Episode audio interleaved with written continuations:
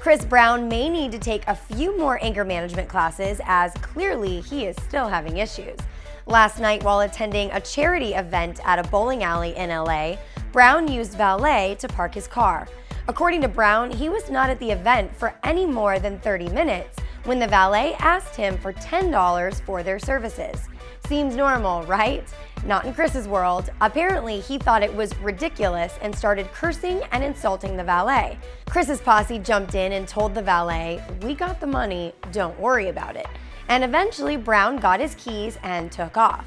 It's still unclear whether the valet received the $10, but we think he should use the money on a yoga class instead. Namaste, Mr. Brown. Check back here on The Buzz throughout the day for more entertainment news, and don't forget to follow She Knows on Facebook and Twitter.